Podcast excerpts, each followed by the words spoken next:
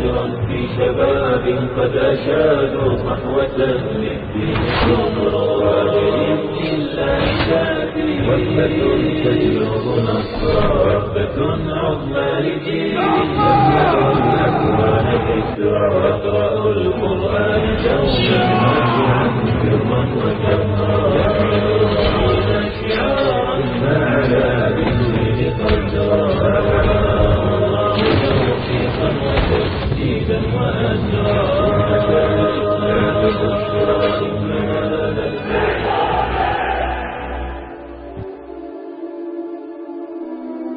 Episode six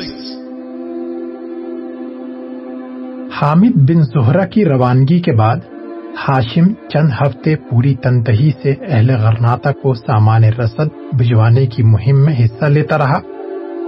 لیکن جب موسم سرما کے آغاز کے ساتھ ایک طرف بارش اور برف باری کے باعث پہاڑی راستوں پر آمد و رفت میں مشکلات پیدا ہونے لگیں اور دوسری طرف دشمن کے چھاپا مار دستوں کے حملے شدت اختیار کرنے لگے، تو آتکا اس کے طرز عمل میں بھی ایک غیر متوقع تبدیلی محسوس کرنے لگی تھی۔ عمیر ان ایام میں دو مرتبہ گھر آیا۔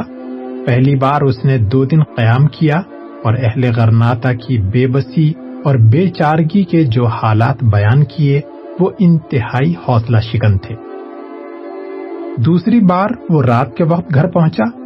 آتکا کو معلوم ہو چکا تھا کہ غرناتا سے دو با اثر آدمی اس کے ساتھ آئے ہیں۔ وہ غرناتا کے تازہ حالات سننے کے لیے بے قرار تھی، لیکن اسے عمیر سے گفتگو کا موقع نہ ملا۔ اس نے اپنے ساتھیوں کو مہمان خانے میں پہنچا کر اپنے باپ کو اطلاع دی کہ وہ ابو القاسم کی طرف سے کوئی اہم پیغام لائے ہیں۔ ہاشم ان کے ساتھ مہمان خانے میں چلا گیا۔ تھوڑی دیر بعد عمیر سہن میں نوکروں سے کہہ رہا تھا، تم جلدی سے کھانا تیار کرو اور گھوڑوں کو چارہ ڈال دو۔ زینے اتارنے کی ضرورت نہیں، ہم کھانا کھاتے ہی واپس چلے جائیں گے۔ ابا جان کا گھوڑا بھی تیار کر دو، وہ بھی میرے ساتھ چلیں گے۔ آتکا کچھ دیر اس طرح کی حالت میں اپنی چچی کی طرف دیکھتی رہی۔ بلا آخر اس نے کہا، چچی جان، عمیر کا چہرہ بتا رہا ہے۔ کہ وہ کوئی اچھی خبر نہیں لایا۔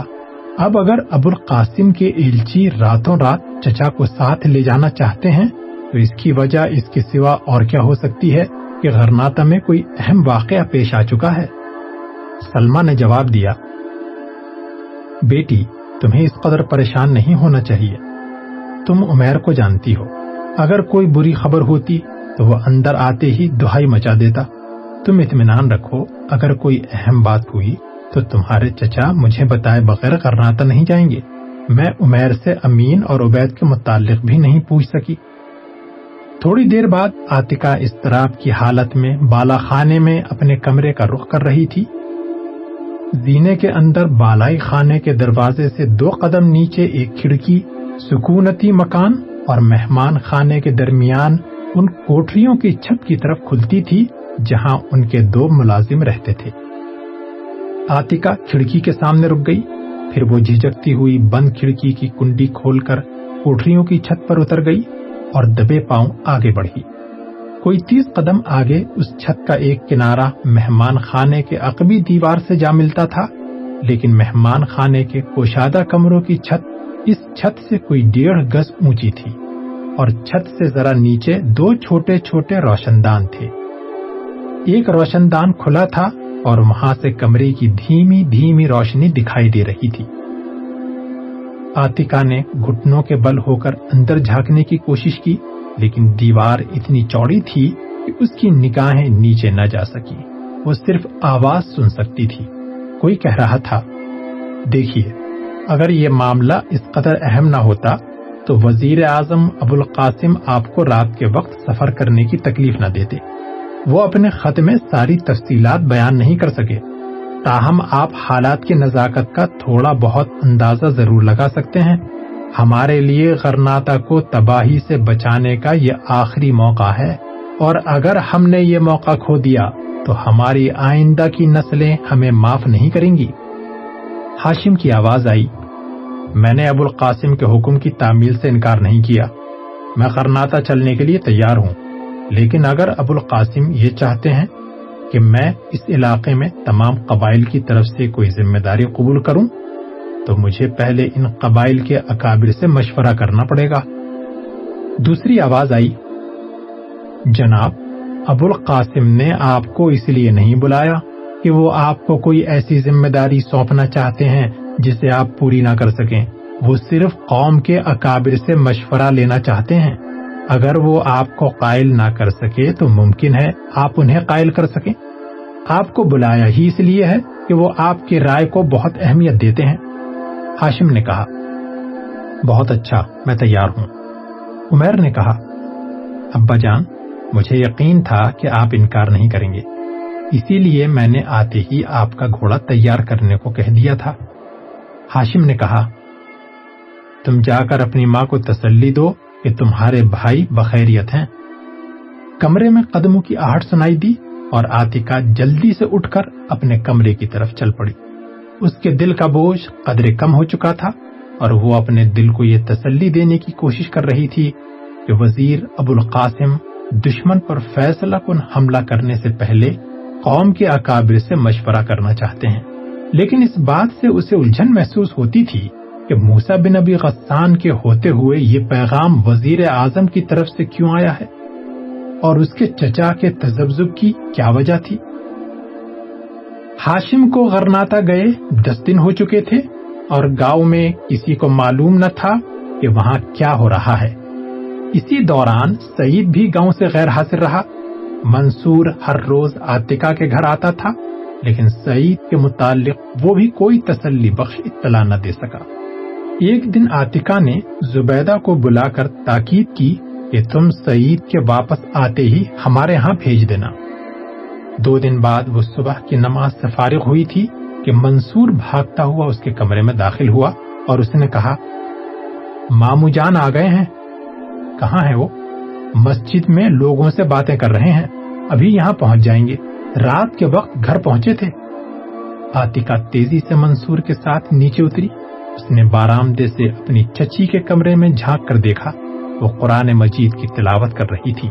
اس نے جلدی سے سہن عبور کیا اور ڈیہڑی کے قریب رک کر سعید کا انتظار کرنے لگی۔ تھوڑی دیر بعد سعید کی جھلک دکھائی دی۔ آتکا چند قدم بائیں طرف ہٹ کر کھڑی ہو گئی۔ سعید نے اس کے قریب پہنچ کر کہا، مجھے رات آتے ہی تمہارا پیغام مل گیا تھا، لیکن بہت دیر ہو گئی تھی۔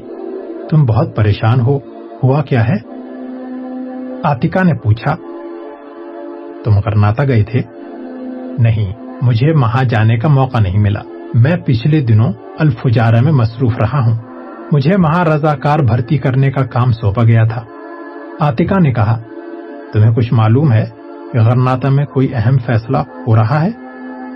سعید نے جواب دیا میں صرف اتنا جانتا ہوں کہ موسا بن نبی غسان بہت جلد شہر سے نکل کر دشمن پر حملہ کریں گے اور ساتھ ہی سمندر کے ساحل تک مفتوح علاقوں کے عوام دشمن پر ٹوٹ پڑیں گے۔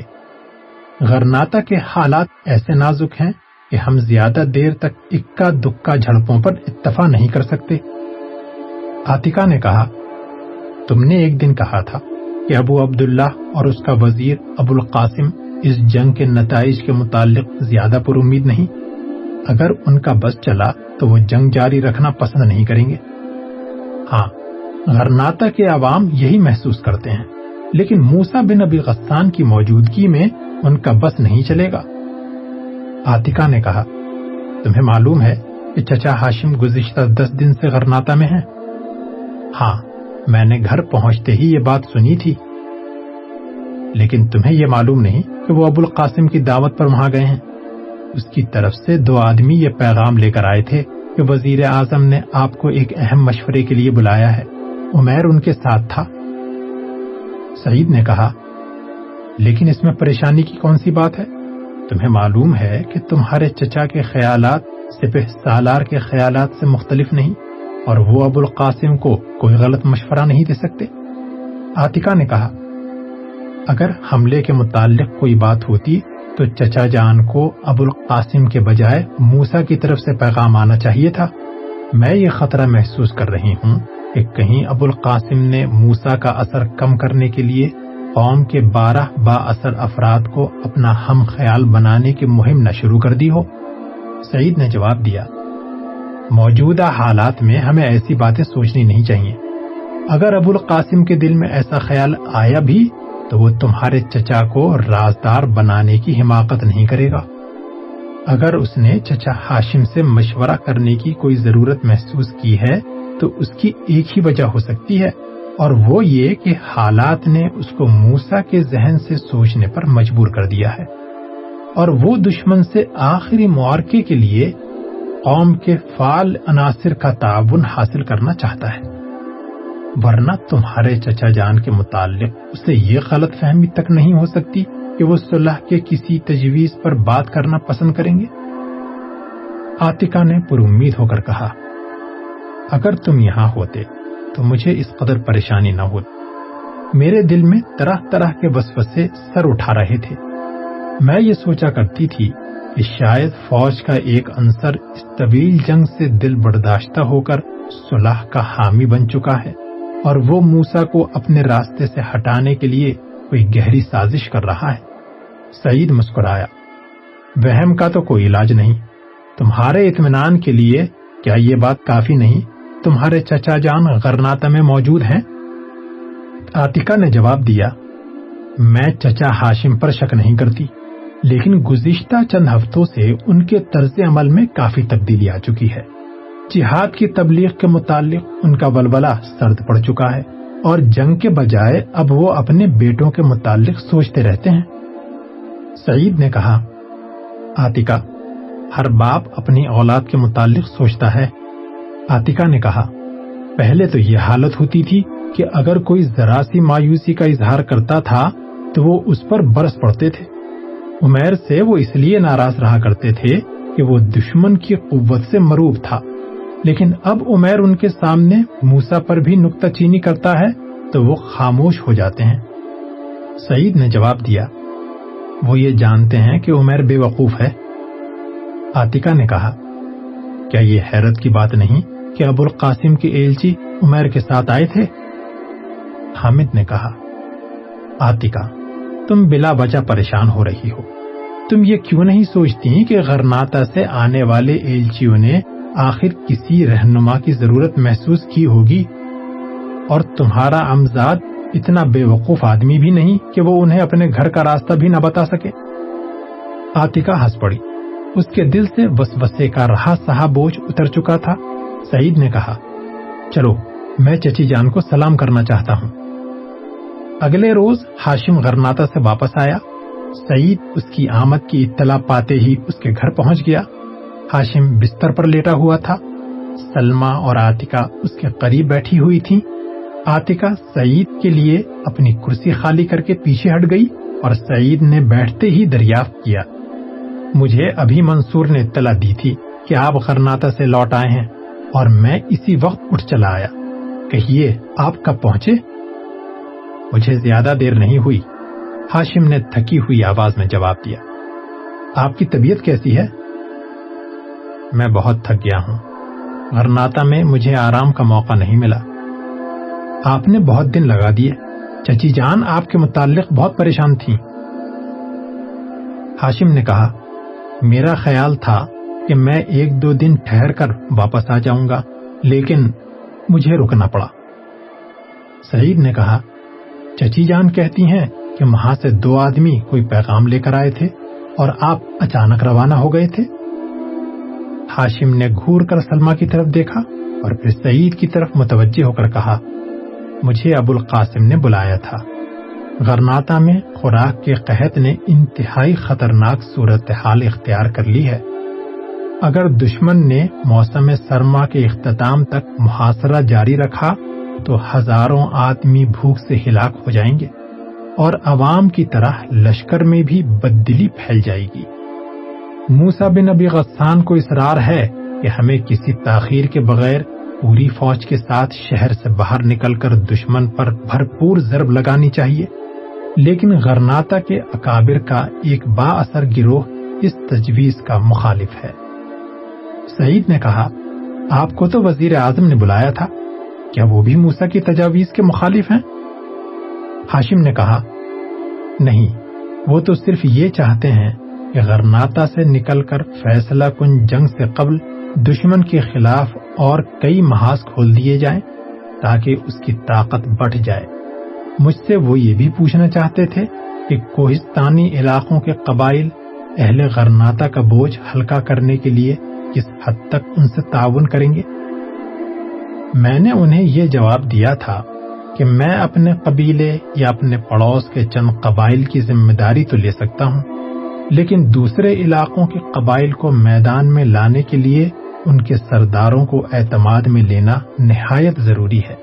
اب حکومت کے ایلچی ان کی طرف روانہ ہو چکے ہیں۔ حامد نے کہا، قبائل نے ہمیں کبھی مایوس نہیں کیا۔ موسا بن نبی غسان سے ملاقات ہوئی تھی آپ کی؟ ہاشم نے کہا ہاں انہوں نے مجھ سے کہا تھا کہ غرناتا کے امن پسندوں کو ہتھیار ڈالنے کے خطرات سے آگاہ کروں۔ یہی وجہ تھی کہ میں جلد واپس نہ آ سکا۔ سعید نے کچھ دیر سوچنے کے بعد کہا، اگر آپ برا نہ مانے تو میں بڑے ادب سے یہ پوچھنا چاہتا ہوں کہ سلطان ابو عبداللہ اور ابو قاسم موسا بن نبی غسان سے کوئی خطرناک فیصلہ تو نہ کر بیٹھیں گے؟ ہاشم نے جواب دیا ان کے متعلق میں ایسی بات سوچ بھی نہیں سکتا۔ لیکن مجھے یہ خدشہ ضرور ہے کہ اگر ہمیں بیرونی ممالک سے کوئی مؤثر امداد نہ ملی، تو غرناتا میں صلح پسند عناصر کا پلہ بھاری ہو جائے گا۔ ابھی تک ہمیں تمہارے ابا جان کی طرف سے بھی کوئی پیغام نہیں ملا۔ خدا جانے وہ کہاں ہیں۔ موسا نے مجھے دیکھتے ہی ان کے متعلق پوچھا تھا، اور میں اس سے زیادہ کوئی جواب نہ دے سکا تھا۔ کہ اگر وہ زندہ ہیں تو انشاء اللہ بہت جلد واپس آ جائیں گے۔ سعید بیٹا، ان کی کامیابی کے لیے دعا کرو۔ اگر وہ ترکوں سے چند جنگی جہاز اپنے ساتھ لانے میں کامیاب ہو گئے، تو اہل غرناتا میں زندگی کی نئی لہر دوڑ جائے گی۔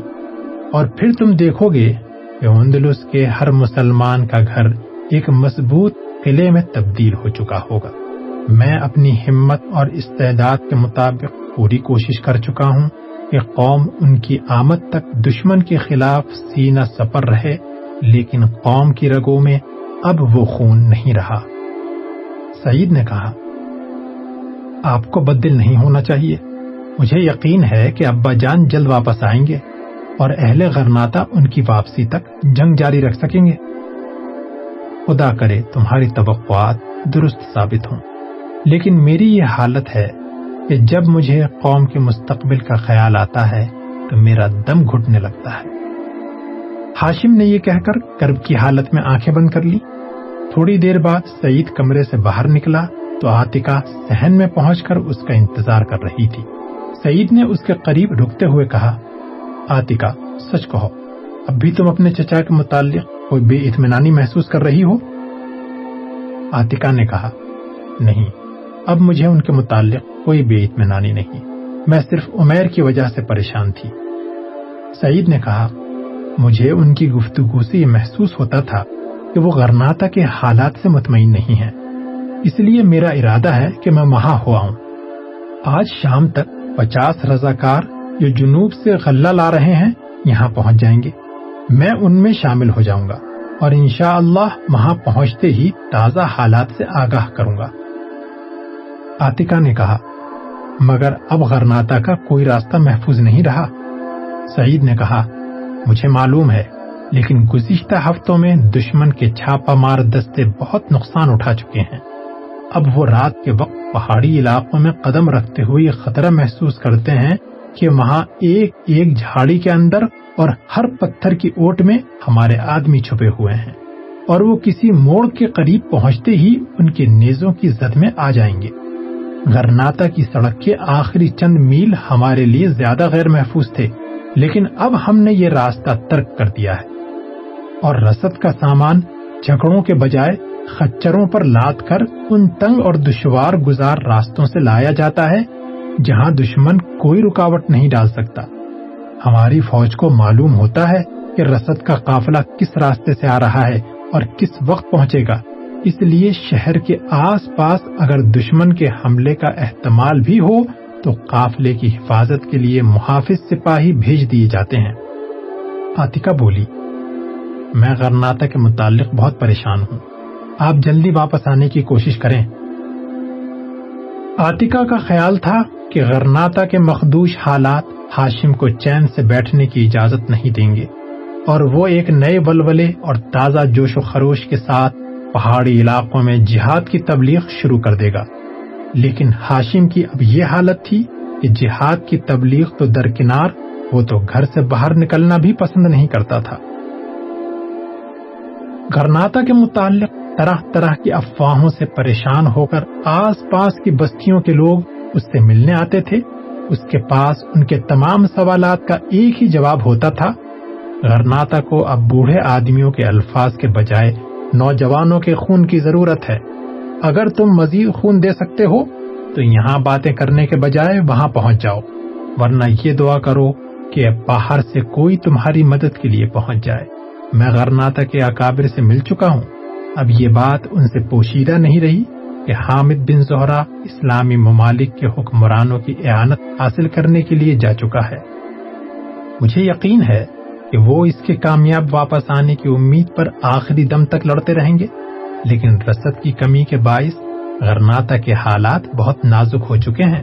اس لیے تمہیں دعا کرنی چاہیے کہ حامد بن زہرا جلد واپس آ جائے اور غرناتا کے اکابر مایوسی کی حالت میں کوئی ایسی غلطی نہ کر بیٹھیں جو ہماری تباہی کا باعث ہو۔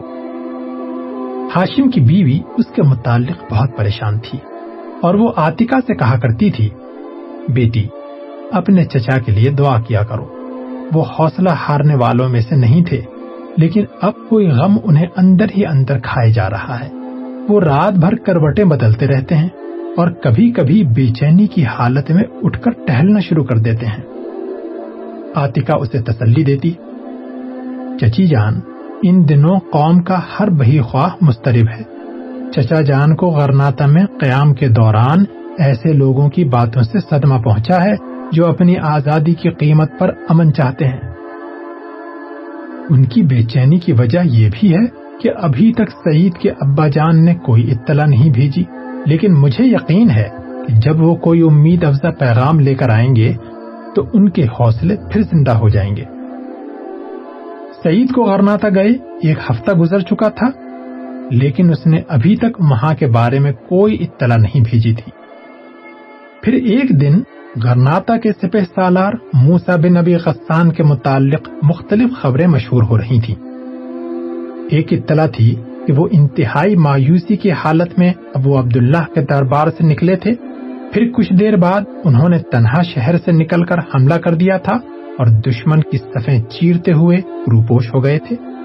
ایک خبر تھی کہ وہ دشمن سے دو دو ہاتھ کرتے اور اس کے کئی آدمیوں کو موت کے گھاٹ اتارتے ہوئے دریا کے کنارے پہنچ گئے تھے، جہاں زخموں سے چور ہونے کے بعد انہوں نے گھوڑے سمیت دریا میں چھلانگ لگا دی تھی اور پھر اسلحہ کے بوجھ کی وجہ سے ان کی لاش اوپر نہ سکی۔ اور بعض لوگ یہ بھی کہہ رہے تھے کہ وہ دشمن سے لڑتے بھڑتے پہاڑوں میں پہنچ گئے ہیں، وہاں سے جنگ جو قبائل کی فوج تیار کرنے کے بعد واپس آ جائیں گے۔ لیکن اگلے روز گاؤں میں اس خبر سے کوہرام مچ گیا کہ سلطان ابو عبداللہ نے عارضی صلح کے لیے دشمن کی سب شرائط مان لی ہیں۔ اس المناک حادثے کے تین دن بعد سہ پہر کے وقت سعید گھوڑا دوڑاتا ہوا سیدھا ہاشم کے گھر پہنچا۔ وہ بارامدے کے سامنے دھوپ میں لیٹا ہوا تھا۔ سلما اس کے قریب بیٹھی ہوئی تھی۔ سعید گھوڑے سے اتر کر آگے بڑھا۔ ہاشم اٹھ کر بیٹھ گیا۔ وہ چند ثانیے خاموشی سے ایک دوسرے کی طرف دیکھتے رہے۔ پھر سعید کی آنکھوں سے آنسو ٹپک پڑے اور ہاشم نے بے بسی کی حالت میں سر چکا لیا۔ سلما نے کہا، بیٹھ جاؤ بیٹا۔ وہ ہاشم کے قریب بیٹھ گیا۔ خالدہ سلما کی پانچ سالہ یتیم بھانجی بارامدے میں کھڑی آتکا کو آوازیں دے رہی تھی۔ آپا جان، وہ آ گئے ہیں۔ منصور کے مامو جان آ گئے ہیں۔ آتکا ایک کمرے سے نکلتی ہوئی نظر آئی۔ وہ آہستہ آہستہ قدم اٹھاتی ہوئی آگے بڑھی اور ان کے قریب پہنچ کر رک گئی۔ اس کے چہرے پر زردی چھائی ہوئی تھی اور شدت گریا کے باعث آنکھیں سوجی ہوئی تھی سلما نے ہاتھ سے اشارہ کیا اور وہ آگے بڑھ کر اس کے قریب بیٹھ گئی۔ کچھ دیر وہ خاموشی سے ایک دوسرے کی طرف دیکھتے رہے۔ بلاخر سلما نے ڈوبتی ہوئی آواز میں پوچھا سعید اب کیا ہوگا؟